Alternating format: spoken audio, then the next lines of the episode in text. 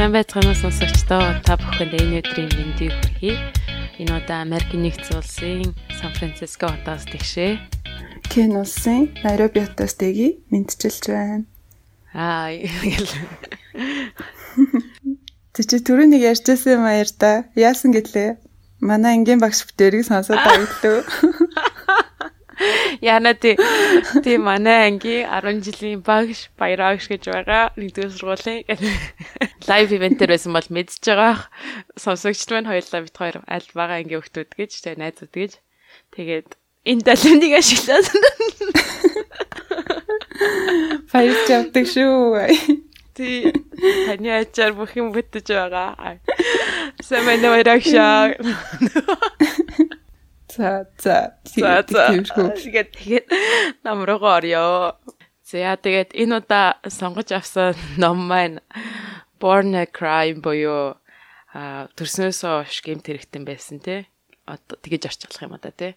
гисэн ийм нэртэй энэ хөө номыг сонгож авсан байгаа. Тэгээд энэ хөө ном маань 2016 онд хэвлэгдэн гарсан. Аа тэгээд бич Өмнөд Америкийн комедийн буюу одоо хошин шогч гэж хэлэх юм тий. Тревор Нова гэдэг хүнээр бичигдсэн өөрийнх нь амьдралын тухай бичигдсэн ялангуяа өөрийнх нь баг залуунаас хүүхэд ахуунаас болон Өмнөд Америкт байсан арьс өнгөөр ялгарлан гадуурлах үзэл мөн Тревор Новагийн хувьд амьдралд нь хамгийн чухал нөлөө үзүүлсэн хүн болох ээжийнхэн тухай голчтон бичсэн ийм ном байгаа юм. Тэгээд ном маань хэвлэгдэн 2016 онд хэвлэгдэн гарсан даруйда Нью-Йорк Таймс-ийн шилдэг ном болж а түүнээс хойш тухайн жилдээ ч гэсэн Нью-Йорк Таймс болон Newsday NPR буюу одоо National Public Radio тий Book List гэх зэрэг байгууллагуудын шилдэг номоор шалгаран гарсан ийм ном байгаа юм аа. За тэгээд энэ хүн ном маань бас X-ray сонсогчтой хэлчихэд бас бит хоёр өмнө ярьжсэн бас ном өмнө кино болох гэж байгаа гэж хэлсэн. Энэ хүн ном маань бас бас кино болохоор яригадаад байгаа. Тэгээд киноны гол дүр буюу энэ хүн номны гол дүрт гарч байгаа ээжийг нь дүрийг нь та бүхэн жүжигчин Лупита Ньонга гэд санджиж магадгүй 12 жилийн боолчтол гэдэг киногоороо Оскарын шагнал хүртсэн эмэгтэй жүжигчин байгаа. Энэ хүү жүжигчин маань ээжийнхэн дур тоглохоор санал болгоод одоогоор кино болох төсөл нь хэрэг одоо ингээд яригадад явж байгаа ийм ном байгаа юм аа. За тэгээд энэ хүн номыг бас сонгож авсны учиртай.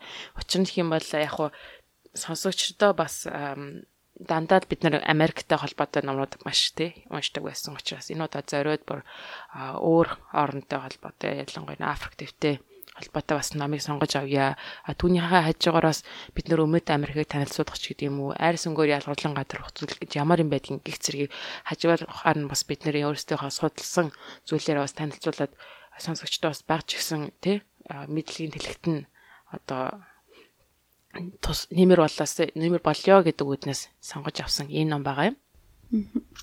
Тэгээд Trevor бас энэ номонд ээжийнхаа талаар их ярьдаг. Ээжийнхаа талаар яагаад ийм ном бичих болсон талаар та бүхэн номныхоо тэ хамгийн төгсгөлд нь ойлгох болно. Аа зүгээр л өөрийгөө одоо тэ 30 эд насныхаа амьдралыг өнгөрөх гэж энэ номыг бичээгүй. Яг ээж ээждээ зориулаад бичсэн байгаа. Яагаад тэгж бичих болсон дараа та нар сонсоорой. Аа за тэгээд Тревор Ноагийн хувьд гэх юм бол 84 онд төрсэн Johannesburg гээд Өмнөд Африкийн хамгийн том хотод төрсэн юм ба одоогоор Америкт хамгийн одоо эрэл хэрэгцээтэй одоо нэр алдарт хүрч байгаа stand up comedian гэж хэлэгдэж байгаа. Тэгээд бас телевизийн нэвтрүүлэг хөтэлдэг, улс төрийн комент хийдэг, Дональд Трампыг их шөмжилдэг тий гой гой хошин байдлаар шөмжилдэг. Аа тэгээ кино продюс одоо саяын киноныхаа продюсерийг хийж байгаа мөн энэ номыг одоо зохиосон бас нэг өөр нэг ном дээр ажиллаж байгаа зохиогч юм ба. Аа тэгээд одоо ном руугаа ороод явъя те. Ном маань ерөнхийдөө 3 бүлгээс бүрддэг. Хамгийн эхний бүлэгт болохоор ерөнхийдөө бага насныхаа амьдралыг голчлон ярьдаг. Тревор Нова маань Өмнөд Африкийн хар арьстай ээж болон цагаан арьстай ааваас мэдлсэн юм хүүхэд байгаа. Аа тэгээд энэ Өмнөд Африкийн талаар жоохон ярихад Өмнөд Африк гэдэг маань 54 сая хүн амтай дэлхийд хүн амаараа 24-т ордог том ухуус байгаа. Африкийн хамгийн урталт байдаг Өмнөд Африк яг нэг нэрэндээ тохирсон тийм бас. Аа тэгээд Өмнөд Африк гэл тэгэнгүүтээ та нар анзаарсан бол цагаан арстай хүмүүс бас ингээд байгаад идэг. Жишээлбэл одоо бидний хамгийн сайн мэддэг Elon Musk те жишээлбэл угаасаа Өмнөд Африк төрсэн өссөн.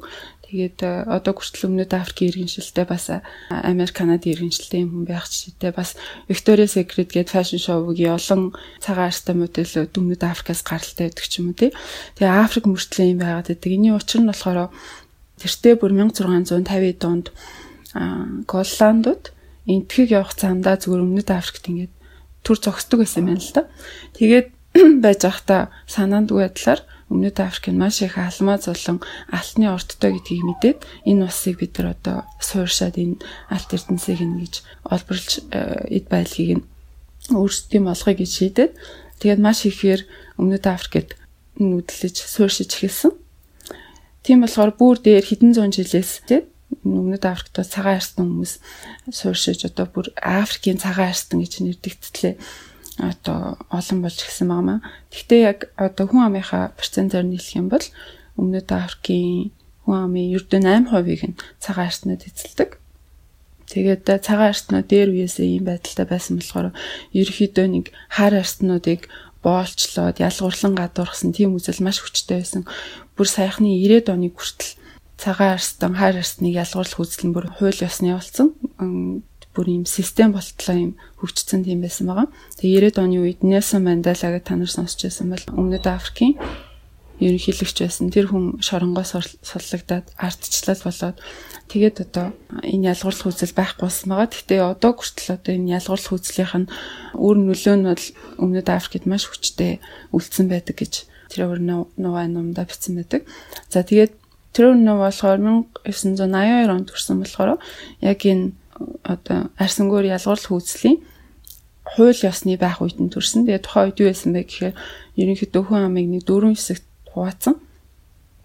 А эхний хэсэг нь цагаан арстай хүмүүс, дараагийн хэсэг нь хар арстай хүмүүс, тэгээ гурав дахь хэсэг нь холимог арстай хүмүүс гэж байгаа. Холимог арстай хүмүүс нь дээр үед колоничлогдсон хүмүүсийн хүмүүс одоо нутгийн иргэдтэй холилдоод тэгээд нэг цагаан арстай, хар арстай хүмүүсийн хоорондох тийм хүмүүс. Тэгээд тэр хүмүүс нь 20 дугаар зуунд бол зөвхөн хоорондоо л гэрэлж болно тэгдэг тийм одоо хууль дүрмтэй байсан байгаа. Тэгээд хамгийн сүүлийн дөрөв дэх бүлэг нь болохоор энтгэг хүмүүс гэсэн тийм ийм дөрвөн хэсэгт хуваагдаад тэгээд энэ дөрвөн хэсэг бүлэг хүмүүс нь болохоор өөр өөрийн гэсэн амьдрах ёстой хороолол амьдрах ёстой хот гэж байдаг. Тэгээд аа мөн эрхлэх ёстой ажил үүрэг те хараарстай хүмүүс жишээлбэл зөвхөн фармд ажиллана зөвхөн үйлдвэр эсвэл гэрийн үйлчлэгч хийн гэдэг юм уу.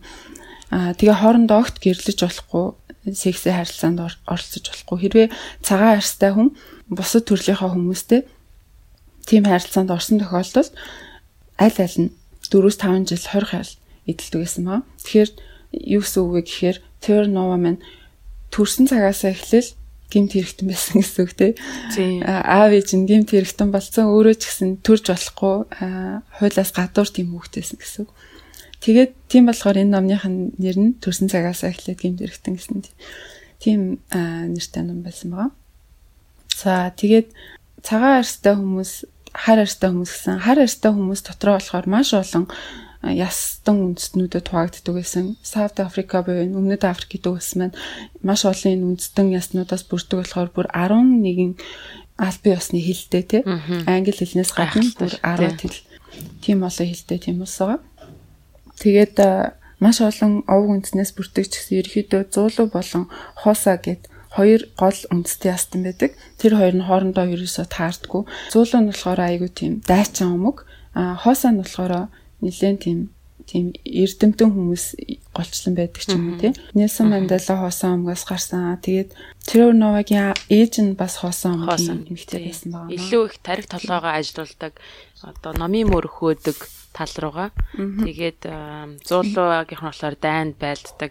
Би өөрийгөө одоо дайчин чанартай гэж авч үздэг юм хүмүүс байсан. Тэгээд хоорондоо бас нэлээд дайсагналцсан ийм хоёр амьгод байсан. Аа. Тий. За тэгээд ном дээр минь угаасаа Тревор Новагийн ээжийн талаар маш гардаг. Ээжийн талаар яриа авъя гэж бодож байна. Ээж нь ерөөхдөө бол багасаа маш их тийм зөрүүд өөрийнхоороо тий ребел гэж ярьдаг шүү дээ тийм их юм байсан маа.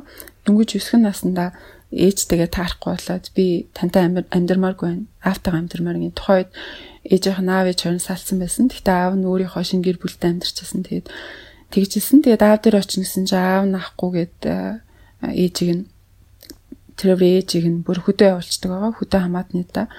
Тэгээ хамаатнууд нь болохоор ингээд тэр новыг ээжиг аягүй болон аав ээжтэй голөгцсөн хүмүүс ингээд ферм дээр ажилладаг. Маш бага хоол хүнстэй 10 дүүхт. Тэгээд хоол унд байхгүй болохоор ямар сандаа тэр ээж нь нохоо гаханаас хоолыг хулгайлж иддэг байсан. Маш тийм хүнд амьдрал туулж усан байгаа. Гэхдээ ээж нь энэ бага насны хатаалаар ерөөсөө өөрийгөө өрөвдөж ярьдгүй. Тэрвэрт хэлэхтэй болохоор чи ямар ч зовлон зүд үтсэн байсан өнгөрсөн амьдралынхаа талаар гашуудаж болохгүй. Амьдрал чи угаасаа зовлонгоор дүүрэн. Зовлон чамааг хорцлно. Харин чи тэр зовлонд уягдаж огт болохгүй. Өөрийгөө өрөвдөж огт болохгүй гэж загтдаг байсан маа. Тэгээд ноогийн ээж нь 20 эд настай болоод хотод буцаж ирдэг. Тэгээ хотод буцаж ирээд нарийн бичгийн курст явж эхэлдэг. Тухайн үед болохоор хар арстай хүмүүс зөвхөн гэрээ үйлчлэгч ч юм уу те доод түвшний ажил хийдэг гэсэн болохоор чи нарийн бичгийн курст явж аах гэж байгаа юм бэ? Чамд ажил олдохгүй ш тэгээд айгүй бол хүмүүс гайхчихсан байгаа. Гэхдээ Азар 80-аад оны ихээр засгийн газраас э, цөөхөн хэмжээний одоо офисын ажлыг хар арстай хүмүүсээр хийх шийдвэр гараад тэгээд ээж нь Азар цагаан арстай хүмүүсийн хийдэг тийм ажлыг хийж эхэлсэн байгаа. Тэгээд ээж нь бас жоохон эсэргүүний энэ хүрээсэн болохоор чиний хуулиас гадуур ч хэн цагаан арстай хүмүүсийн хороололд нууцаар амьдарч эхэлсэн. Тэгэх үедээ нуугийн аавтай танилцсан байгаа тий. Аав нь болохоор 40-од насны тийм рестораны бизнес эрхэлдэг герман швейцар гаралтай тийм хүмүүс маа. Тэгээ аав нь цагаан арснууд ягаад хар арстан хүмүүсийн оронд ирчээ тэднийг гадуурхаад болцлоод байгааг ерөөсөй ойлгохгүй.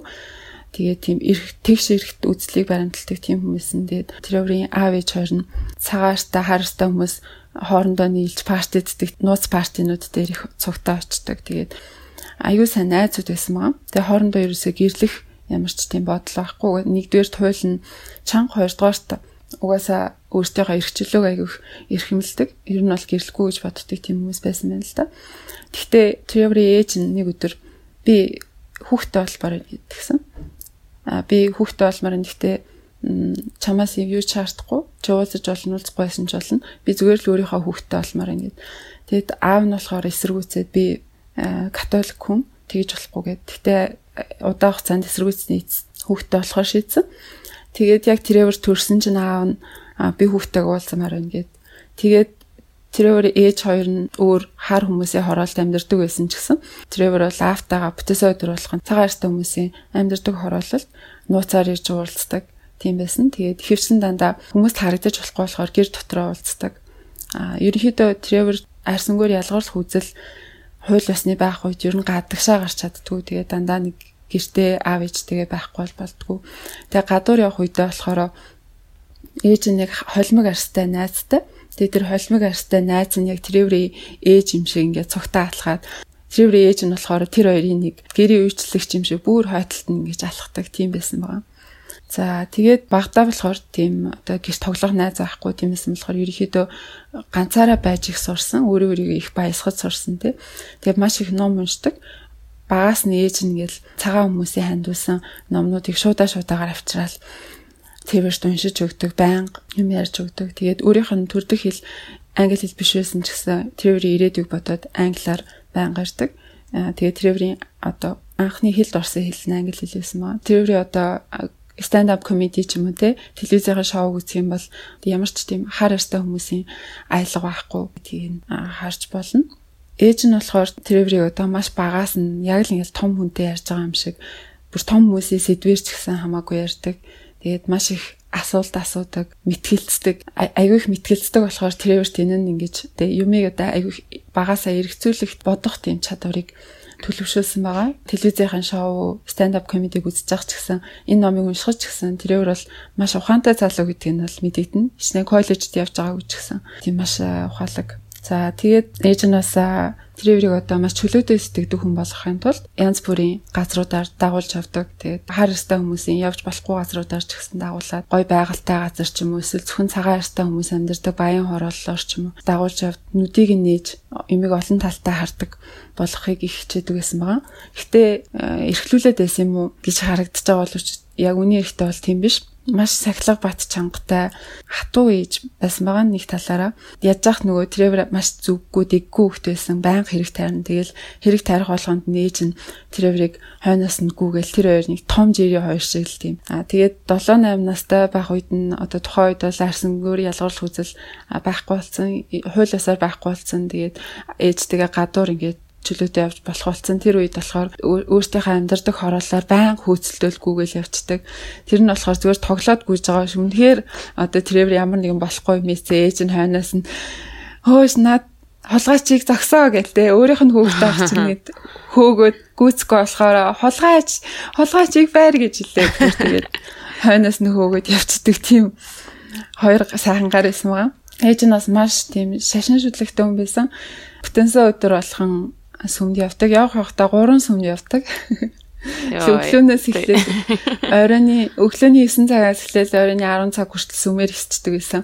Тэгээд эхнийх нь сүм нь болохоор зөвхөн цагаан арстай хүмүүсийн явдаг. Дараагийнх нь явдаг нь болохоор холимог арс цагаан арстай ч юм явдаг. Хар арстай ч хүмүүс явдаг. Хамгийн сүүлийнх нь 3 дахь сүм нь зөвхөн хар арстай хүмүүс явдаг. Гэт тэгээд тухай тухай сүм нь онцлогтой тий Тийм болохоор заавал явахгүй л болохгүй гэд бүр ингэ шахаад Треврийг чирээ явдаг байсан. Тэгээ Тревр дандаа тэнд нэгээд э, маргадаг те заавал явах хэрэгтэй мүү. Тэгээ яаж яхад машин байнга ивдэр чинь. Тийм ерөнхийдөө тэгээ маш тийм шүтлэгтэй ээж байсан байгаамаа. За тэгээд э, ийм ээж дээр өсөж байжоо тэгээд ерөнхийдөө цэдэгийг тайлбарснаар ээж нь хүүхдийн боловсролд маш анхаардаг. Өөрөө маш ядуу амьдралтай байсан боловч ямар нэгэн байдлаар түүнээс гарахыг ч их хөдөлмөрч хүн байсан байгаа. Тэгээд түүнийхээ ачаар бас энэ хөө арьс өнгөөр ялгарлан гадуурх үзэл нь ерөөхдөө төгсгөлдөө ирж явах энэ хугацаанд хүүхдүүдийг ер нь арьсаар нь ингэж холимог сургуульд явуулах боломжтой сөөхөн тийм эдний сургууль боломжтой болж ирсэн. Тэгтэн ээж нь ингээд өөрөө тэг хөөцөлцөөр байгаад Треворыг бага сургуульд нь оруулахдаа тийм католик сургуульд оруулсан байгаа. Энэ нь бол ерөнхийдөө элит тийм маш юм өндөр төлбөртэй зөвхөн баян хүмүүсийн цагаан арснууд явдаг тийм сургууль байсан. А гэхдээ ээж нь ажлынхаа газраас тийм тэтгэлэг олоод хүүхдээ Треворыг тий зэрэг тэтгэлэгт нь тэтгэлгийг нь авч чадсан байгаа хөдөлцөр байгаад. За тэгээд анх удаага энэ сургуульд оролцоод ингээ явсан чинь яг ингээ сургуульдаар очиод үзсэн чинь хүүхдүүдийг одоо онц сурдаг хүүхдүүд, муу сурдаг хүүхдүүд, дунд сурдаг хүүхдүүд ингээд хуваацсан байсан. Тэгээд Тревор яхаарахгүй онц сурдаг хүүхдүүдийнх нь тэр ангид нь орсон байгаа. Тэгээ ингээд анхныхаа удаа ингээд хичээл зуусан чинь эргэн дойрсноо харсан чинь хитгэн ширхгээл өөртөө нэг 2 нэг 2 шиг байлуу холимог арьстай хүмүүс тэ өөртөө адилхан. А тэгээд ганц хоёрхан хар арьстай хүмүүс тэгээд бүгдээрээ цагаан арьстай байсан. А за тэгээ манай сургууль ер нь цагаан арьстай байна гэж дод. Тэгээд завсаргаанаар гарсан чинь тэр чигээрээ маш олон хар арьстай хүүхдүүд божигнаад ирсэн байгаа. Тэгээ завсарлагаанаар ерөөдөө ингээд хүүхдүүдтэй ингээд найзлах гад үтсэн чинь ингээд ярддаг хэлийг сонсоод үтсэн чинь цагаан арснууд англиар ярьж байна. А тэгээ Тревор англиар мэдээж ярьдаг байсан. Тэгээ хараа арснуудыг очиод сонсоод үтсэн чинь тэр нь болохоор Африканс ч юм уу эсвэл нөө зуулуу эсвэл хоосоо хэлүүдээр хэл алгоноор яриад ингээд яг ингээд ажигласан чинь тэр нийлж байгаа хүмүүс нь групп группээр өөрийнхөө арсныхаа өнгөөр юм уу хилнийхаа чадвараар ингээд бүгдээрээ группээр нийлсэн байгааг олж харсан. Тэгээд Треворийн хувьд яг өөрийнхөө хувьд гэх юм бол ээжийнх нь болов одоо тэр өөрийнх нь хэлний мэдлэгээс шалтгаалаад ээж нь бол Треворт маш олон төрлийн хэлийг те а сурах хэрэгтэй хүн болгон танд хэлээр нь ярих хэрэгтэй гэдгийг бас багаас нь зааж явсан учраас азар Тревор бол сая дэгийн хэлснээр англи хэлийг нэгдүгээр хэлээ болгоод их хэлээ болгоод сурснаас гадна ээж нь хоосоо суучраас хоосоог суусан. Тэгээд хоосоо хэл нь ерөөдөө зуудлаа нөгөө аваг аймгийн хэл төстэй байсан учраас ээж нь ч бас ярьдаг, Тревор ч бас ярьдаг байсан байгаа. Тэгээд ерөөдөө Тревор маш олон хэлээр ярьдаг байсан учраас нөгөө групп болгон дээр нь очиод хэл хэлээр нь ярихад хэдийгээр Тревор тэр группээс өөр арьстай боловч тэр а одоо тий хүүхдүүдийн ярьж байгаа хэлээр нь яг өөрөөр нь ярихад хүүхдүүд Треворыг ингэж өөрийнхөө группт элсүүлэн авч байсан байгаа. Тэгээд үүнээс ерөнхийдөө Треворын хийсэн дүгнэлт нь юу байсан бэ гэхээр хэрвээ чи ямар нэгэн хүний хэлийг яг өөрийнх нь те нутгийн иргэн шиг тэгэж ярьж чадах юм бол хүмүүс те чамайг тэр группийн хүн юм байна гэж өөртөө ингэж хүлэн зөвшөөрөх болноо. Тийм болохоор арьснаас гаднаас хэл хэл үндэстэй яг хэл язгуур гэдэг чинь маш ийм чухал зүйл байдаг юм байна. А нөгөө талаар харах юм бол хэдийгээр тий адилхан хар арьстай боловч одоо жишээлбэл хуулуур хэлээр ярьдаг, зуулуу хэлээр ярьдаг хүмүүс хоосоо хэлээр ярьдаг хүмүүстэй хоорондоо дайсагналцсан ийм байдалтай байх жишээ тий. Тэгэхээр бас зөвхөн хэлнээсээ болоод тий нэгэнтээ дайсагналсан байдал үүсэх боломжтой байна гэдгийг бас ингэж мэдэж авсан байгаа. За тэгээд ерөөхдөө зуныхаа сургуулийн зуны амралт болоод ирэхээр ерөнхийдөө эмээгэндээ очдог байсан байгаа. Тэгээд эмээгийнх нь болохоор яг цэвэр хар ээжийнх нь ээж нь гэсэн. Тэгээд цэвэр хар арьстай хүмүүс рүү ингэж байдаг. Тэгэхээр Йоханнес Бургийн тэр нэгэн тийм хотын хэсэг байсан. Тэрнийгээ бүр арьс өнгөөр ялгарлан гадуулах үзлийн хүрээнд баригдсан тийм тусгай хэсэг байсан байгаа. Тэр нь болохоор зөвхөн цагаан арьснуудад үйлчлэх зорилготойгоор хотын ойрол зоохон барьсан. Тэгээд тийм бөөрийнхээ хэлбэртэй. Тэгээд тэр тосгон тосгон маяг юм те. Тосгоноос гарах зам ерөөсө ганцхан замаар л тэр тосгон руу ордог тэр ганцхан замаар тосгоноос гардаг. Өөрөөр хэлбэл бүр айрсангөр ялгарлан гадуур үзэлтэй хүмүүс тэрийг анх зохион байгуулахдаа хэрвээ энэ хар арьснууд бослог гарах юм бол бөмбөг дэлбэлээд хайчна гэдэг им зорилготойгоо бүр анханаас тийм дизайн хийж гаргасан тийм тосгонд бүр амьдэрдэг байсан байгаа. Тэгээд бүр ерөнхийдөө тэр тосгон маань 100% хар арьстай хүмүүс байдаг байсан. Тэрний голд нь Тревор ганцаархнаа холимог арьстай буюу арай цайвар арьстай хүн болж ордог байсан байгаа. Тэгээд бүр нэг инээдтэй хэсгээр нь болохоор бүр Треворыг замын тэмдэг шиг ашигладаг байсан гэсэн байгаа тийм. Хүмүүс зам заахаар тэнд нээд нэг цагаан арьстай хүүхдийг мэдгүй тэрний хажуугаар баруун дэшээ эргээ дахиад зүүн дэшээ тэнд дэлгүүр байгаа гэж хэлдэг байсан тийм. Яа тэгэхээр Тревор бас ганцаархнаа тэр хотод тийм жоохон цайвар арьстай цагаан арьстай хүн байдаг байсан. Тэгээ өөрийнх нь тэр гараа зогсож явах хэвээр хайшин тийм. Замын тэмдэг шиг тийм. Өөр бас байхгүй болохоор тийм бүр тийм их хүртэл энэс дээсгэд гардаг байсан. Тэгээд өөрийнхөө хувьд харах юм бол хар арьстай хүн гэж өөрийгөө илүү одоо тодорхойлдог. Гэтэл яг хар арьстай хүмүүс, цэвэр хар арьстай хүмүүс дундаа орохоор өөрийг нь холимог арьстай болохоор цагаан гэж үздэг байсан байгаа. Тэгээд өөрийнхөө хувьд ингээд баг наснаас ахгүйдлаа яг өөрийнх нь identity би өөрийгөө тодорхойлох тэр зүйл нь болохоор бусад хүмүүсээс нэлээд ялгаатай байсан тий. Би өөрийгөө аль группт орох уу, ямар хэлээр ярих уу гэдэг тий. Олон хэлээр ярьдаг байсан байгаа. Олон группт identity-гаа тодорхойлдог байсан байгаа. Энэ үднээсээ юм Trevor ийм онцлогтойгоор тий бас бодох бодол нь юмыг харах үзэл бодол нь бас ийм өвөрмөц байдлаар өссөн юм болов уу гэж бас ингэж уншаад бодсон. За тэгээд эмээгээд нь байж хат нь маш ядуу амьдралтай.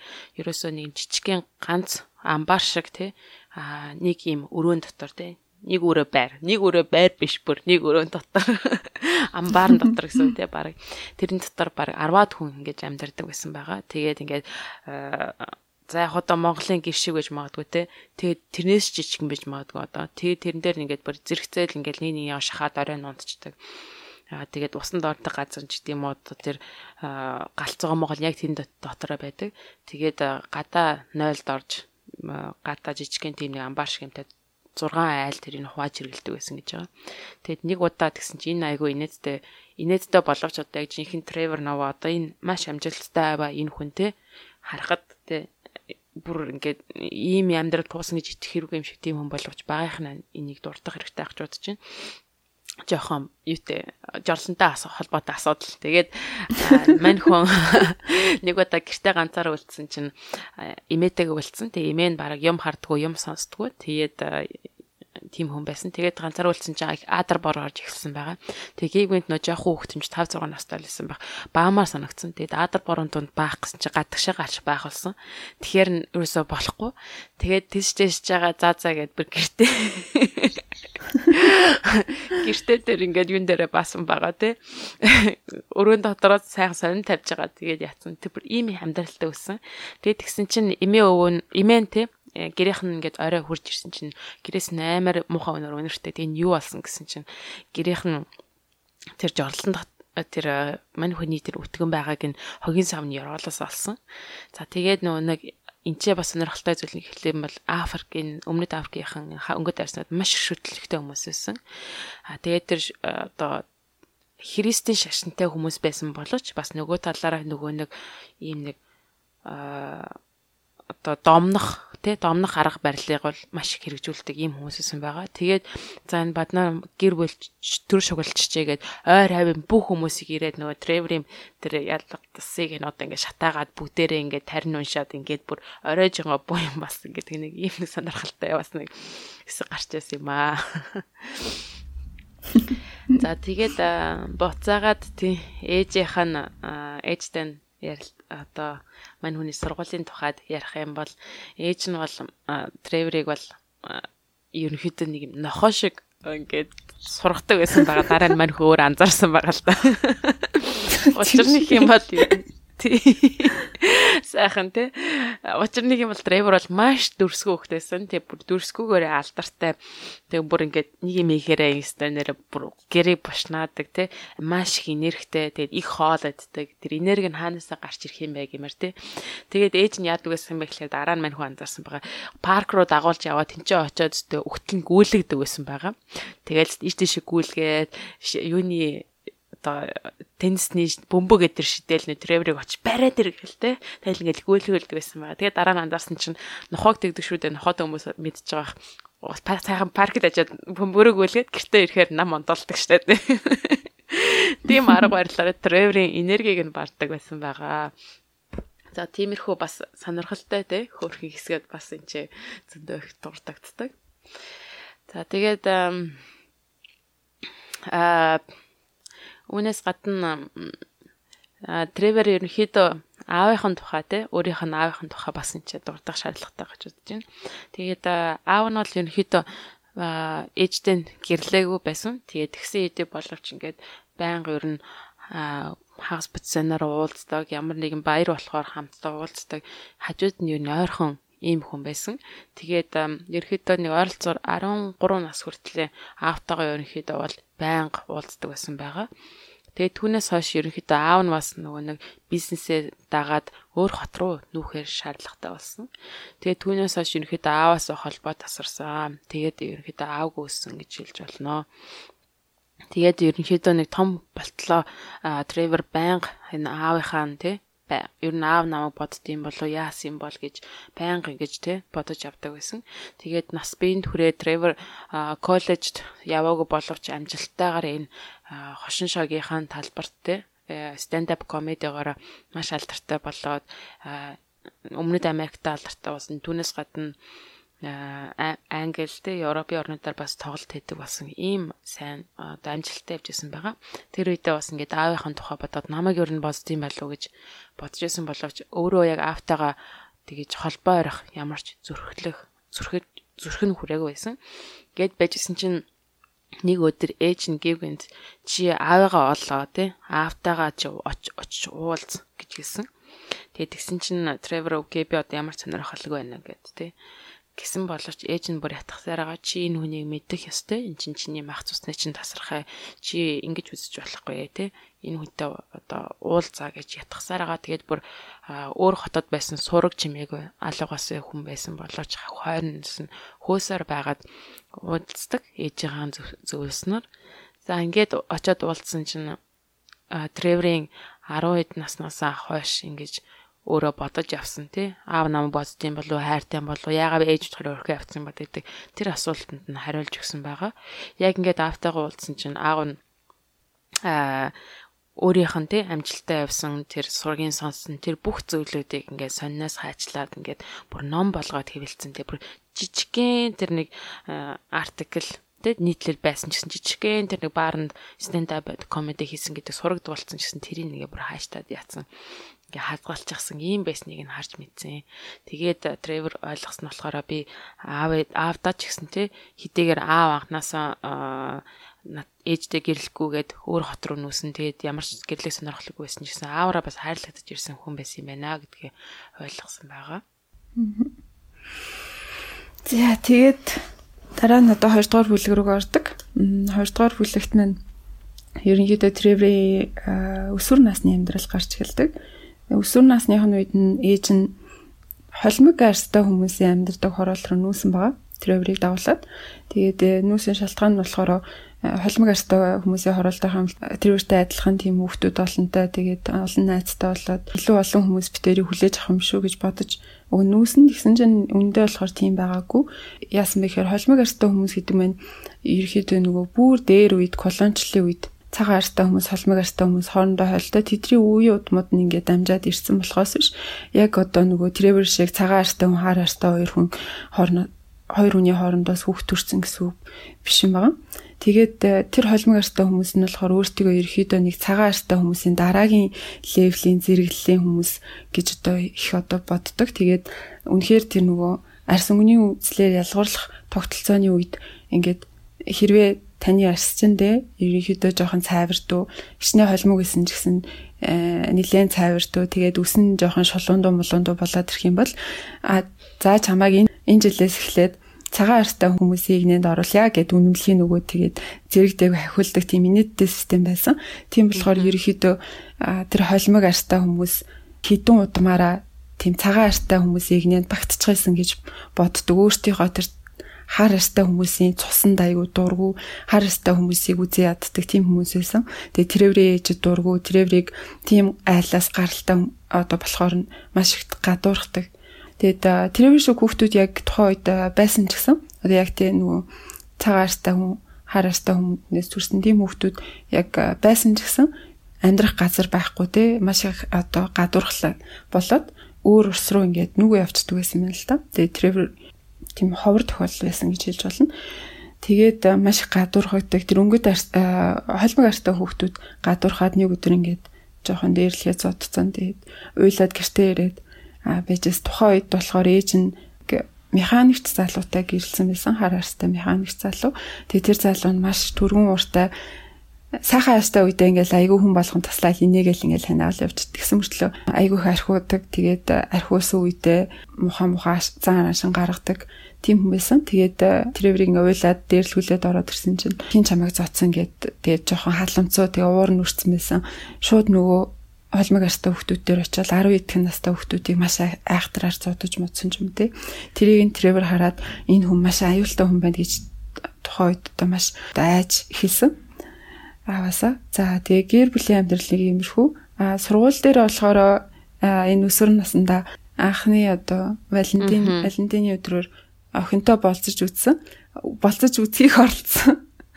Тийм нөгөө тухайд нь сургуульд нь ганц л холимог артай хөвгтөөсөн. Тэгээ тэрээр тэр хоёрыг та хоёр яг хоорондоо тохирох юм шүү гэд хүүхдүүд шахсаар агаад ерөөхдөө тэр хоёрын хооронд нэг тийм худлаар умаас үүсгэсэн. Тэгээд тэрээр ч гэсэн тэрэндээ итгэсэн би энэ охин сайн юм шүү гэд огтлоо. Тэгээд Валентины өдрөөр хамаг карманыхаа мөнгийг хадгалж агаад бэлэг мэлэг аваад тэгээ ингээ хүлээгээ зогсож ирсэн нөгөө охин чи ирсэн. Өө уучлаарай.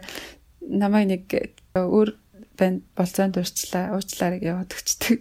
Нөгөө банд нь болохоор айгу баян тэгээд царайлаг цагааштай хүүхдээс нь тэгээд тэрээр хувь заяанд эвлэрээд тэгээд тэрнээс хойш ерөнхийдөө нэг октоудаас жоохон дүүс хийгээ те өөрийгөө гол хийсэн байдалтай тэгэж дунд сургуулийг өнгөрүүлсэн. А тэгээд ахлах сургуульд орох үедээ болохоор бас нэг өөр сургууль шилжиж орсон. Тэгээд тэр сургуульд нь болохоор бас л адилхан олон янзын арьс өнгийн хүүхдүүд байдаг байсан. Тэгээд тэрээр аль аль арьс өнгийн хүүхдүүдтэй ингэж сайн харилцдаг байсан боловч яг нийлээд бол явдггүй байсан. Ягаад тэгэхээр цагаан арьстай хүүхдүүд хитрхи баян те цуг явахаар ингээд мөнгө өргөдөд ерөөсөө болохгүй. Угаасаа ядуу айлын хөлт болохоор аа тэгээ хар арьстай хүүхдүүд нь болохоор бүр нөгөө нэг хар арьстай хүүхдүүдийн амьдардаг хол хороолт байдаг.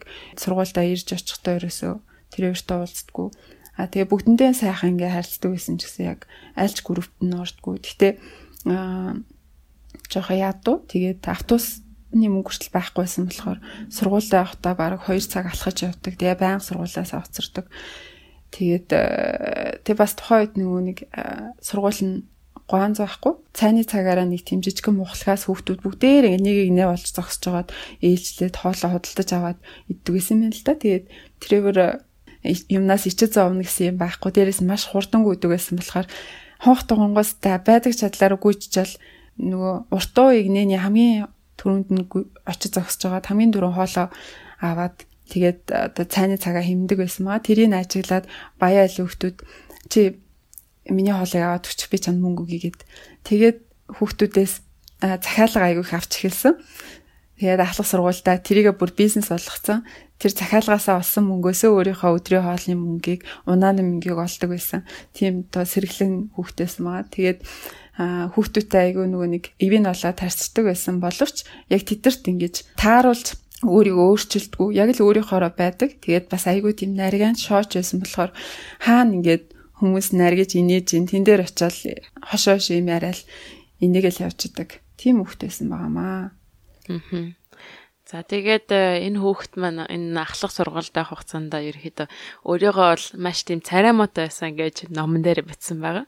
Учир нь юм бол э, өөрөө юм нүүрэн дээр нь бахан нэг шилжилтийнээс болохоор батг гардаг шүү дээ тий. Маш их батгтай. Тэгээ нүрээр нь дүүрэн ердийн батгнаас ч бүр амар хүнд зэргийн батг байсан юм шиг байгаа. Тэгээд дээрэс нь бас ээж нь нөгөө нэг э, яг чилжний нас болоод ирсэн чинь мань хүн ингээд маш хурдцтайгаар өндөр болоод өсөөд ирсэн. Тэгээд ээж нь тэгээд бүр бүр мань хүн загинсан байгаа. Жил болгон форум авахын те сургуульч хувцсыг авахын мөнгө өрөөд энэ ядаргаатай энэ жил чамд ишиг нэг бүсэн томыг авчигээ те гурван арзмаараа бүр томыг авсан. Тэгсэн чинь Тревер тэр жил өсөөгөө. Тэгээд амар тийм салбайс хувцтай нэг алиа салбтай шиг готлон томцсон хамаг юм ач ирсэн тэгээд нүрээр дөрөн батхтай тийм хөхтэйсэн гэж. Тэгээд ерөөсөө хүн үс нь хар арьстай хүмүүс шиг ингээд нөгөө хар арьстай хүмүүс ч амар сэвсгэр өстэй шүү дээ. Тэрийг яаж арчлахаа мэдэхгүй те амар том афротэй. Тийм нэг хэцүү байдалтай тийм хүүхдээсээ ингэж өөрийгөө тий битсэн байгаа. Тэгээд э, энэ үедээ нэг э, Захира гэд нэг сургуулийнхаа нэг охин маш сайн болсон. Тэгээд ерөөсөө энэстэй айгаа гоё охин байна. Би ерөөсөө э, энэ охинтой л найзлаа гэдэг тий маш нөгөө охин ч бас бусад залуучуудаас их нөгөө нэг үерхийг суйрлага авдаг тийм нэг алдартай тийм гоё охин байсан байгаа. За тэгээд мань хүн болохоор ерөөсөө за за би энэ охин намайг тоохгүй нь болгоомжтой ийм лүүзер ба гэ тэ. Гэт тэгээд өөрийгөө за би энэ охины сайн найз заяа. Тэгээд урт хугацаанд харъя. Тэгээ 3 жил байгаа юм чинь намайг төсөктөө ингээд тоодог болчих болно. Тэр хугацаанд нэгээд яриад явжээ гэд. Бүр ингээд тэгээд бүр ингээд нөгөө охиныхаа найз залуугийн тухай ямар залуу таалагдж ин гэх мэтчлэн ингээд бүр тийм сайн найз болоод ингээд ярьж байсан. Тэгээд ингээд гівэд нэг өдөр хичээл дээр ирсэн чинь нөгөө охин алга болчихсон байгаа. Тэгээд гайхаад нөгөө нэг Захира гэдэг охиныхын сайн найзуудаас өнөөдөр яатсан юм би нүвдсэн юм гээд асуусан чи үгүй гэрийнх нь тий Америк руу нөөх болоод тэгээд мань хүн бас сургуулаас солиод Америк руу нүүц юм аа. Тэгээд нэрээ чамд өстой нэрээ амар сайн байсан гэсэн. Тэгээд чамайг хизээ нэг цагт өөрийг нь тий найз охиноо болоосоо гэж асуухыг хүсэж байсан боловч чи тэр охиноос хэзээ ч асуугаа гэдэг өөр харамсаж гонигтай Америк руу явсан гэдгийг өө захир охины найз нь Треворт хэлсэн байгаа.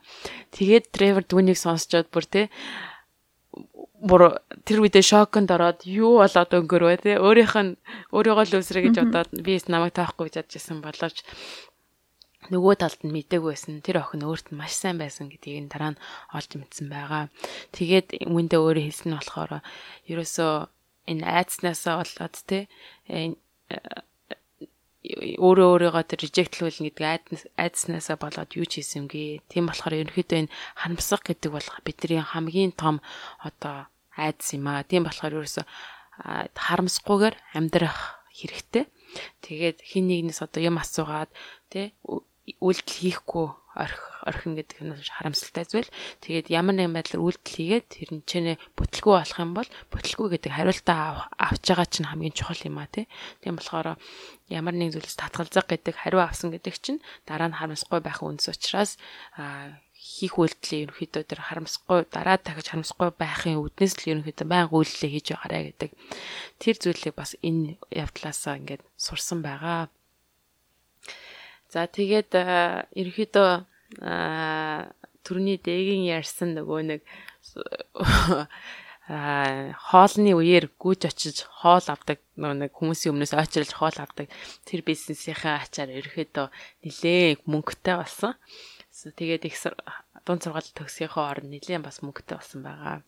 За тэгээд түүнээс гадна бас мань хүн тийм нэг жижигхэн бас CD-ний бизнес бас хэрэгжилжсэн. Тэр нь болохоор нөгөө нэг хулхны CD-г хуйлж зарна гэдэг штэ тий. Тэгээд нөгөө нэг элдв төрлийн кино ч юм уу дуу ч юм уу тэдрийг хуйлж зардаг байсан байгаа. Тэгээд ээжээсээ асууж агаад гуйж агаад би хичээлдээ хэрэглэмээр байна гэж гуйж гуйжаад гэртээ компьютер авах болсон. Тэгээ компьютер авах болсон гол шалтгаан нь ерөөсөө CD хувлаа тэрүүгээр мөнгө олох зорилготой байдлаар иймэрхүү байдлаар аа одоо компьютер авах болсон байгаа. За тэгээд бас нэг хөгжилтэй явдал тохиолдсон нь болохоор бас нөө нэг 10 жилээ төгсөх басан төгсөх үдшилттэй бас үдшилэг болоход ч гэсэн мань хүн найз охингүй байсан. За тэгээд нэг найзыгаа гуугаад би юм найз охинтой болмоор байна гэд. За тэгээд нөгөө нэг CD зарах бизнест нь тусалдаг байсан нэг найз нь ихт бас нэг тэр сүх сүхэтэй хүүхдээсэн юм байгаа. Тэгээд тэр нь болохоор хэлсэн чи надад CD зардаг тэр хувьяасаа жоохон өгөө өндөр хуваар өгөө. Тийм бол би чамд айгүй гоё охин танилцуулъя гэд. За тэгээд тэгсэн чинь маш гоё охин танилцуулсан. Тэгээд азар Тэгээ бараг нэг сар ингээл хүүхдүүдтэй хамтаа нийлээл гадагшаа гараад за тэгээд нэг сарын хугацаанд юу найз охинтой болчлаа тий амьдралдаа анх удаа найз охинтой болчлаа гэд баярлаад явж байсан.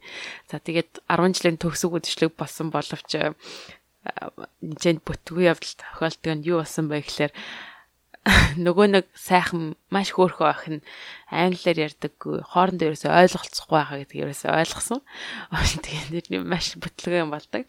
Нөгөө охин Треври ярьдаг нэг ч хэлийг ярьдаггүй. Тревер нөгөө охиных хэлийг ч ойлгодоггүй. Тэгээд юу болсон бэ гэсэн дараа нь бодоодсэн чинь нэг сарын хугацаанд байн хамтаа байдаг гэсэн боловч яг нэг нэгэн лугаа шууд ингээд ярьж суудаа нэгч байхгүйсэн. Тэгээ түрүүний хэлсэнчлэн Өмнөд Америкт чи 11 шиг бүр аль биесны хэлтэй. Тэгээд хэрэг оройн ширээн дээр тий олон найз цуглаад хоорондоо ярих юм бол тэр ширээн дээр 3 4 хэлээр өөр төрлийн хэлээр ярьж яах нь бол энгийн үзэгдэл байсан байгаа. Тэгэхээр ингээд группээрээ цуглаа 5 6 ингээд найзуудаараа цуглахаар өөр хэлээр ярих нь бол маш энгийн үзэгдэл. Тэгэл нэгнийхээ жоохон нэг хэлээр ойлгосон юм а нөгөө хэлээр ойлгосон юмтайгаа ингээд хооронд нь холиод а ерөөхдөө ийм юм тухай ярьж ин гэдэг энгийн явдаг нь маш энгийн үзэгдэл байсан. Тэрэнд нь хөтлөгдөд Тревор бол нөгөө охиныг англиар ярьдаггүй гэдгийг нь ерөөсөө ойлгоогүй. Тэгээд хойлохнаа анх удаага нөгөө болцоонд яваад үдшилтэд орох болсон чинь нөгөө охин англи хэлээр ярьдаггүй. За ингээд хамгийн анхны найз охинтой болсон ингээд хэлээ ойлголцохгүйгээр ингээд өндөрсөн байгаамаа. Гэтэ одоогийн найз охин охин амар тасарсан юм билээ шүү дээ. Аа тийм үү. Тийм бага одоо ч амар дэлхийд баяр алдартай хүн болцсон чинь тий. Тийм. За Тэгээ Instagram-ийн дагуул айгүй сонирхолтой од модуудтай байнга зураг авахулдаг. Ер нь бол од болсон билээ. Ээ яа одоо тийм. За тэгээд 3 дахь бүлэг рүү оръё. Сая тэгшээс нөгөө CD-ийн бизнес эрхэлжсэн гэдэг. Тэгээ ахлах сургуулийнхаа сургуулаа төгсөх үедээ нөгөө CD-ийн бизнес нь нэлээд хөгжсөн. Тэгээ өөрөө бас DJ хийгээ сурцсан. Нөгөө CD edit medit хийж явах та. Тэгээд тэрийг найз нь харчаад Хөөгчи манай хороолт ирээд хар арстай найз те манай хороолт ирээд партийн DJ хийж өгч чийстэй лаг хийт болох байхаа гэд. Тэгээд хар арстангууд нөгөө хар арсны хороол партиддэг гудамж гудамжаар ингээл өглөө хүртэл үр цайтал партидал хамаг нөгөө машин хөдөлгөөн энтрийг зогсоож байгаа л гэдэг тийм байсан. Тэгээд тэрээр сургуулаа төгсөөд нөгөө коллежид явах мөнгө байхгүй, ажил байхгүйсэн болохоор найзтайгаа цуг хар арсны хороолт очиж амьдрахаар болдог. Нилээ ядуусын хороол. Тэгээд тэндээ ер нь нөгөө CD-гээ автобусны жолоочтой заараа тэгээ шөндөө болохоор DJ хийгээд аа тэгээд өдөртөө бас тэр ядуусын хороол болохоор тэг ингээд янз хулгайчаад ингээд баян хүмүүсээс юм хулгайлж ирээ тэрийг зардаг байсан. Тэрийг нь бас худалдаж аваад арай нэг өндөр үнээр хүмүүс зардаг тийм бизнес хийжсэн. Бас мөнгө зээлдэг ломбардны бизнесээс хийжсэн. Тэгэл айгүй олон юм хийжсэн. Ер нь бол айгүй завгүй тэгээ нэг 2 жил өнгөрцөн. Уг нь бол анх тэр хороол руу нүүх үедээ за би мөнгөө цуглуулж агаад нэг хэдэн жилийн дараа коллежид явандаа гэж бодчихсон. Коллежид ороод программи хангамжийн чиглэлээр сурандаа гэд тэгээд ээжтэйгээ бас тэгж ярьжсэн. Гэсэн хэдий боловч яг нөгөө ядуусын хороолт амьдраад байжсэн чинь орчондоо уусаад ерөөсөө мөрөөдөл нь хаягдаад мөнгөч цугларахгүй ягаад мөнгө цугларахгүй байсан бэ гэхээр нөө ядуусын хороол чинь хичнээн ингээд мөнгө олсон ч гэсэн бүгдээрээ ядуу болохоор тэгэл тэнд ч нэг зовлон зүдгүүртэй хүн ч нэг тийм ингээл жоохон мөнгө олсон бусдаа туслаад ингээ хуваалцаад амьдрахгүй болдгоо ингээд нэг нэг нэгээ дэмжиж тусалж амьдрдаг тийм одоо нийгэм болохоор ер нь бол нэг мөнгө хуримтлагдахгүй Тэгээд нөгөө юун коллежийн төлбөр мөлбөр ямар ч зориггүй болсон. Тэгэл өглөөнөөс эхлээл орой хүртэл загуу гүгэл идэг мөртлөө яг ингээл өдрийн төгсгөл хийсэн мөтөөсөн юм ч юм уу. Тийм байхгүй. Яг нөгөө интернетээр ингээл айгүй олон юм ингээл уншаал фэйсбુક гэсэл яг уншсан хэмжээний юмаа ингээд бодохоор ч хүн нэг хідэн ном уншсан хэмжээний байдаг боловч тэ яг үндэ болгоо нэг ч ном уншаагүй тийм тохиолдол байдагтай адилхан янз бүрийн юм амжуулаад идэг. Гэтэ яг ингээд 2 жилийн дараа харахад юу ч хийгээгүй идэг.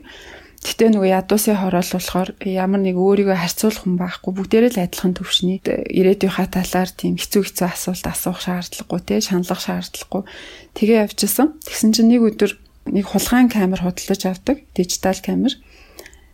Тэр камерыг харсан чинь дотор нь нөгөө камера хулгайд алдсан хүмүүсийн зураг ингээ байждаг. Тэгээд камерыхаа эздийнхэн зураг гэсэн.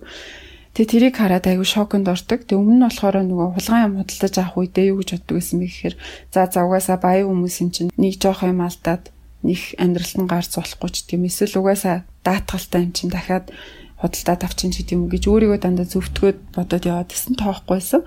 Тэгсэн чинь энэ камерыг хараад юу гэж бодсон бэ гэхээр би жирийн нэг камер худалд хулгайлцаагүй хүмүүсийн амьдралынх нь үн цэнтэй дурсамжийг нь хулгайлцлаа гэж маш хэмзгээр хүлээж авсан. Тэг ичнээ өөрөө тэр камерыг хулгайлж хулгайлаагүй ч гэсэн би энд оролцсон гэд маш гимшиж хэлсэн.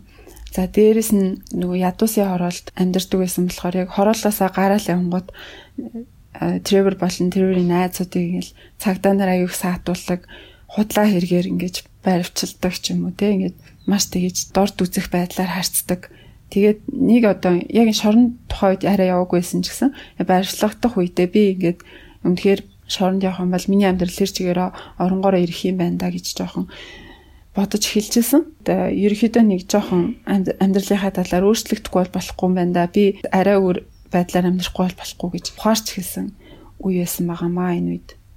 За тэгээд нэг удаа ээж нь бол ерөөхдөө хилдэг байсан байгаа. Тэгээд энэ хүү одоо Trevor Noah-гийн хийж байсан тэр амьдралтай өдөр болгон тэр ядуусын оролдож DJ тоглоо, CD зараад байсан амьдралд нь маш дургүй байсан. Учир нь их юм бол ээж нь мань хүнд хэлжсэн болохоор чи хажууд байгаа хүмүүстэйгээ л ерөөхдөө авах болно. Тийм болохоор чи тэр тэр хамаатныхаа нэг хүүхэд нь болохоор их сургууль сурдаг байсан. Тэрнээс их сургуулийнх нь кампус дээр нь очиод үзээ. Тэрнтэй хамт бай. Тэгхийн бол чи хажууд байгаа хүмүүсээс юм үлгэр дурайл аваад их сургуульд ч юм уу ямар нэгэн байдлаар сайжрах боломжийг хараад чи өөрөө хичээх боломжтой гэж ээж нь бол маш хэлжсэн байгаа. Тэгээд нэг удаа бүр ээж нь хэлсэн нь болохоор чи одоо энэ байдлаар явах бол удахгүй тий цагдаад баригданаа. Тэгээд шоронд орноо. Орохч нүгээс тодорхой. Тэр үед надад надаас над руу битгий уцаар арай. Би чамайг тэр шоронгоос ч авахгүй шүү гэж хатуу хэлсэн.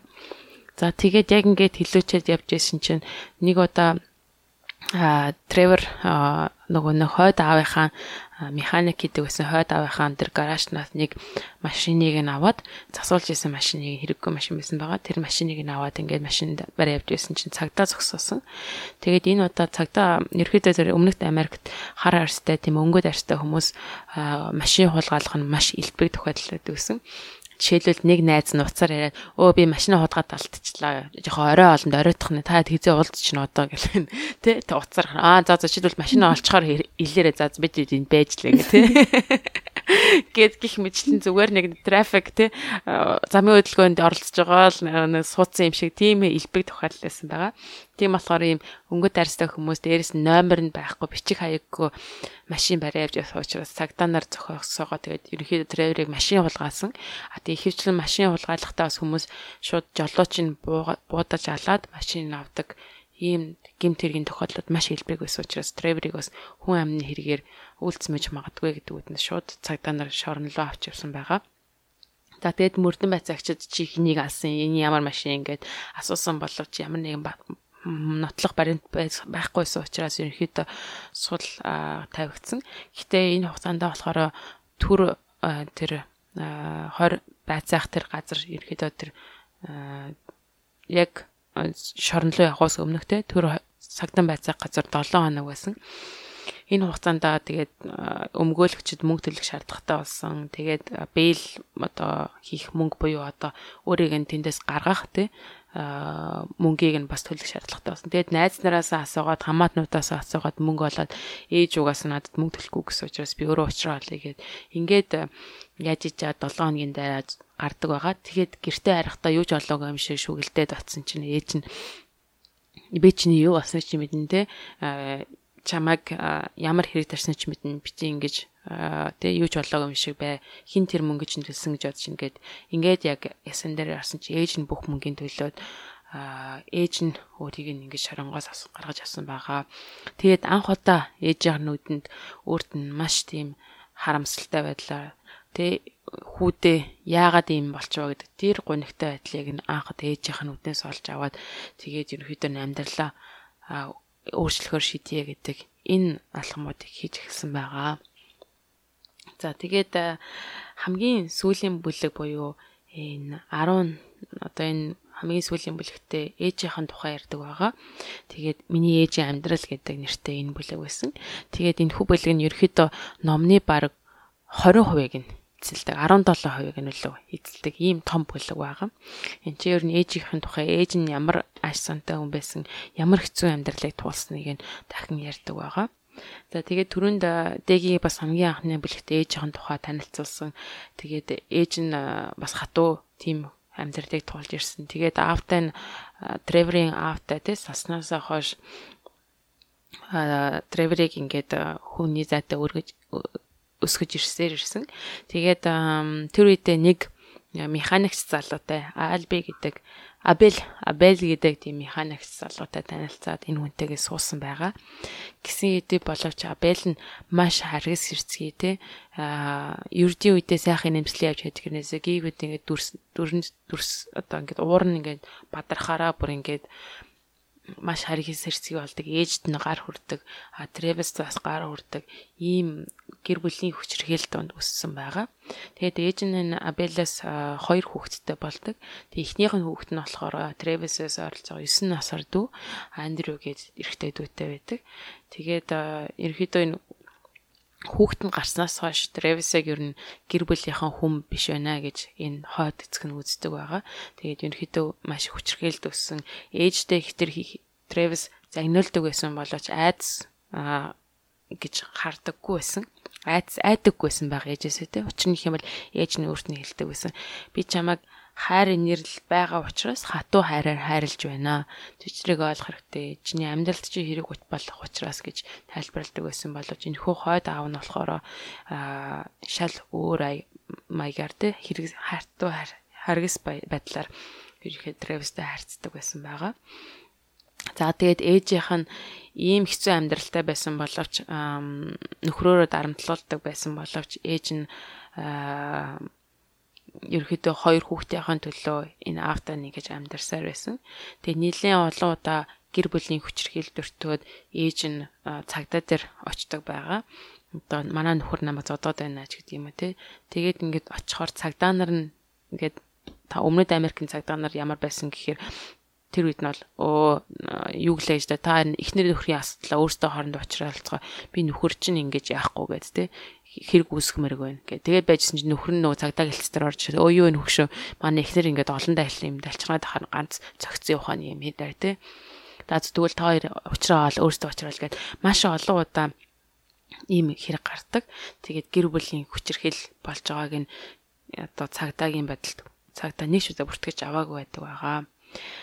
Тэгээд ээжийнхаа энэ нэгцүү байдлыг нь хараад бүр Тревис өөрөө бүр ингээд тисэж чаддаггүй. Тэгээд ээж нь ч бас өөрийнх нь философтэй өөрийгөө амьдралыг үзэх үзэл нь болохоор ээж нь юу хэлдэг байсан бэ гэхээр хүн өөрөө өөрийнхөө шийдвэрийг гаргах хэрэгтэй. Гаргасан шийдвэртээ эзэн бол тэ. Тэг ямар нэгэн зүйлийн төлөө зоригтойгоор тэг хөдөлмөрлжээ. Тэгээд гаргасан шийдвэрээс чинь болоод чи хохирогч юм уу те амьдрал чинь ингээд буруугаар ирэх магадaltaй тохиолдлууд байгаа.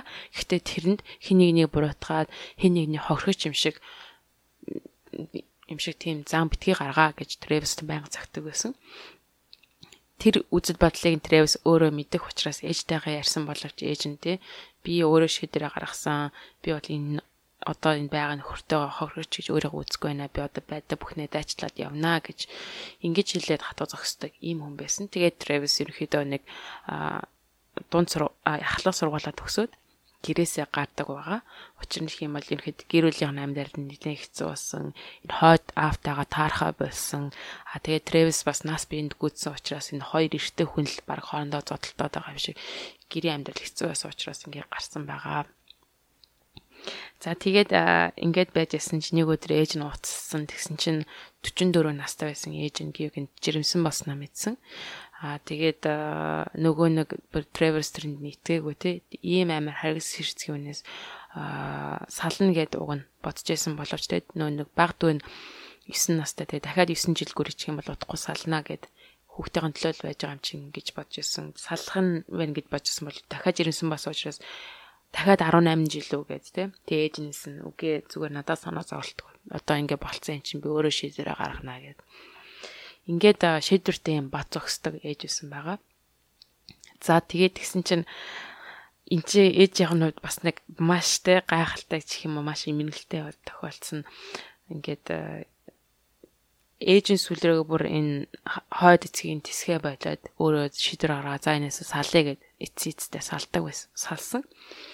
За ингээд салсан байсан боловч нэгэн бүтэн сайн өдөр хойд эцэг нь гівэнд тэ буу гаргаж гарч ирээд салцсан тэ шал хоёр өөр газар амьдарч байсан боловч буута ирээд ээжийг нь бууддаг. Тэгээд 2 3 удаа хүлэнд нь хүлэнд нь тэгээд бас үзэгнийх нь ясанд нь буудаад нэг сум нь бүр тархинд нь тэ тархиныхын дагцанд нь ингээд бууддаг байгаа. Ингээд орсон байдаг. Аа тэгээд маш аацтай бүр одоо ичидийн гэж хэлж болмоор зүйл тохиолдсон нь болохоор ээж нь амьд гардаг. Тэг эмчнэр хүртэл өөрсдөө бүр итгээгүй. Энэ бол өстой нэр тэрийг мис аслыг нь хариуцж авч ирсэн эмч нь хүртэл гэдэг байгаа. Би одоо тэ ийм scientist буюу шинжилгээ ухаанд итгэдэг хүн ийм юм хэлэх сонирхолгүй ээ. Гэхдээ танаа ээж бол тэр үнэхээр ичидийн гэж хэлмээр гайхамшигтай зүйлийн ачаар тэ miracle happened боллоо одоо амьд гарахаар арч байна. Ямар ч тэ дархинд нь а гимтэл учирсангүй сум нь дагзаар нь орж ирээд хамрынх нь нөхөр гараа явцсан байна. Тэр хоорондоор ямар ч тархины гимтэл учирсангүй сумч бүр сумны хэлтрхийж дотор нь үлдээгүй байна. Тийм болохоор одоо ингээд ерөөс 4 хоногийн дараа шархан анихаар нь ингээд имлгээсээ гарч болно гэж хэлдэг. Тэгээд бүр тархиндаа буудлаад амьд гарсан ийм гайхалтай ээж байдаг байгаа. Тэ хамгийн сүүлд энэ ээжийнхэн тухай яриад өнгөрдөг. Тэгээд ээж нь ерөөсөө ээжийнхэн тэр амьдралыг үзэх үзэл ээж нь хүүхдүүдийнхэн төлөө хэрхэн дайчин байдал ямар их дайчин зүтгэж ирж энэ хүүхдүүдээ тэ энэ ядуугийн спираль буюу одоо энэ ядуугийн амьдралаас нь гаргасан гэдгийг бүр хамгийн сүүлийн бүлэгтэр нь бүр нүдэнд харагдтал тэгээд ээж нь одоо нөгөө амьд гарсан шүү дээ амьд гарснаас нь болоод абел гэх нөгөө хойд эцэг нь яалаа уулгүй тий. Аа тийм. Тийм тэнслэнгээр судал яадаг ба судлагдчихдаг байгаа. Тэгээ одоо хүртэл ээжийнх нь амьдардаг хорооллын ойролцоо амьдардаг гэсэн үг тий. Тэгээд тэрээр болохоор энэ хойд эцэг рүүгээ арай чи миний ээжийг алахыг оролдлоо би чамайг ална гэд өөрөө тэгэж хэлж байгаа хэлж байгаадаа ч гэсэн айгүй өөрөө гайхаа тий. Тэгээд тэгсэн чинь тэр хойд эцэг нь болохоор бас тэрийг занал хийлээд Иннээс болоод бараг Тревор 2011 онд Америк руу шилжиж суурсан гэдэг яриа бас байт юм лээ. Энэ хойд эцгээс болоод тэгээд дээрэс нь бас нөгөө ээж нь хойд эцгийнх нь энэ ойролцоо одоо хүртэл амьдраад тий тэгээд э, хойд эцэг нь ингээд чөлөөтэй яваад байгаад өөр айгүй санаа зовдөг. Тэгээд цагдаа нар энэ хэргийг ерөөсөө бүрэн авч хэлцэхгүй байгаад нь айгүй сэтгэл дундуур байдаг болохоор Энэ номоо бичсэн гол зорилго нь болохоор энэ domestic violence буюу гэр бүлийн хүчирхийлэл өмнөд Африкт ямар хэцүү байгаа талаар олон хүнд мэдээсэй гэж хүссэндээ үүнээрээ ингэж дамжуулж ээжигээ хамгаалахыг хүссэн. Тэгээд энэ номыг бичсэн гэдгийг нь бол хамгийн сүлд нь уншаад ойлгосон л доо бас өөрөө энэ талаараа хамгийн сүлдээ бичсэн байдаг. Аа. Тий. Тэгээд бас номдоо хэлсэн болохоор угаасаа ийм айлууд маш олон байгаа тий. Цагдаа нар хэргийг нь хэрэгсэхгүй болдог. Зөвхөн Треворын гэрт биш маш олон ийм зүйлүүд тохиолдгоо гэдэг бас тий мэдэх хэрэгтэй байх. Тэгээд хэдийгээр Өмнөд Америк нь одоо Өмнөд Африк нь Өмнөд Америк нь бас хөгжилтэй орнуудын нэг болооч тэгээд тэр нөгөө нөө зөвхөн цагаан арснуудын хэсэгтээ харах юм бол цагаан арснуудын хэсэг хар арснуудын хэсэг шал хоёр өөр орн шиг шал хоёр өөр зүйлүүд байдаг гэсэн байгаа. Одоо ч гэсэн тэр нь байсаар байгаа. Тэгээ бусад Африк орнуудыг бодвол өмнөд Африк чинь нөгөө арс өнгөний ялгуурл хүзлээ халах нь айгүй хожуу байсан тий. Кenya жишээлбэл 60-аад онд энэ үзлээ халдсан байхад өмнөд Африк дөнгөж 90-ад оны хүртэл энэ явдал үргэлжилсэн. Одоо ч гэсэн одоо нэлээ энэ арс өнгөөр ялгуурлах хүслийнх нь уул мөрн нийгэмд нь үлдсэн байдаг. Тэгээд тийм болохоор ч тэрөө айгүй их тийм расизмын талаар ярьдаг тий. Энэ арс өнгөөр ялгуурлах үзлийн талаар Trevor маань stand up comedy-тэй ч их ярьдаг, телевизийн нэвтрүүлэг, Америкт хөтэлдэг Daily Show гэдэг нэвтрүүлэгтэй ч гэсэн айгүй их ярьдаг, Трампыг эсэргүүцдэг юм хүн байгаа. Тэгээд энэ одоо Америкч гэсэн арс өнгөний ялгуурлах үзэл бас одоо хүртэл байдаг болохоор энэ Trevor ярьж байгаа юмнууд нь бол айгүй хүнд хүрдэг. Энэ ч гэсэн өөрийнх нь энэ алдар нэрд урд хүрч байгаа нэг шалтгаан баг л та тий. Тийм. За. За тэгээд ерөнхийдөө номны маань гол агуулга ингээд ерөнхийдөө дуусч байна. Тэгээд энэ удаа энүүгээр багч гисэн тэг өмнөд Америк Африкийн тухай тэгээд аа яг тэрэндээсэн хар арснуудын тухай ч гэсэн тий өнгөт арснууд ямар амьдралтай байсан гэдгийг энэ хүний одоо нэг жишээгээр бас тайлбарлах гэж оролдлоо. Танаас таалагдсан байх гэдэгт найдаж байна. Хэрвээ сонирхож байвал заавал уншаарай. А бас өөрөө нөгөө нэг Trevor аудиобук хийсэн байгаа юм билээ. Тэрийг бас би сонсч үзье гэж бодож байгаа. Аа, тэрнэр аюу гой болсон гэсэн тийм. Гоё ярих байхаа тийм. Ном маань нэрээ маш тийм хүн зэдэв боловч маш тийм хошигнол ихтэй тий. Уншихаар бүр инээд алтаад уншихаар тийм хошигнсон байдлаар бичигдсэн байгаа. Тийм. Тийм маш сонирхолтой ном. Тийм. Тэгээд боломж олдвол бас уншаарай. Эсвэл сонсоорой гэж лээ. Сонсон нь бас зүгээр юм шиг үлээ. Манай найз нар донд сонссон хүмүүс байсан. Их таалагдсан байсан. Ааха. За тэгээд хоёлоо энэ удаагийнхаа дугаарыг өндөрлөё гэж бодож байна. Тэгээд дараагийнхаа дугаараар уулзлаа. Түр баяртай. Түр баяртай.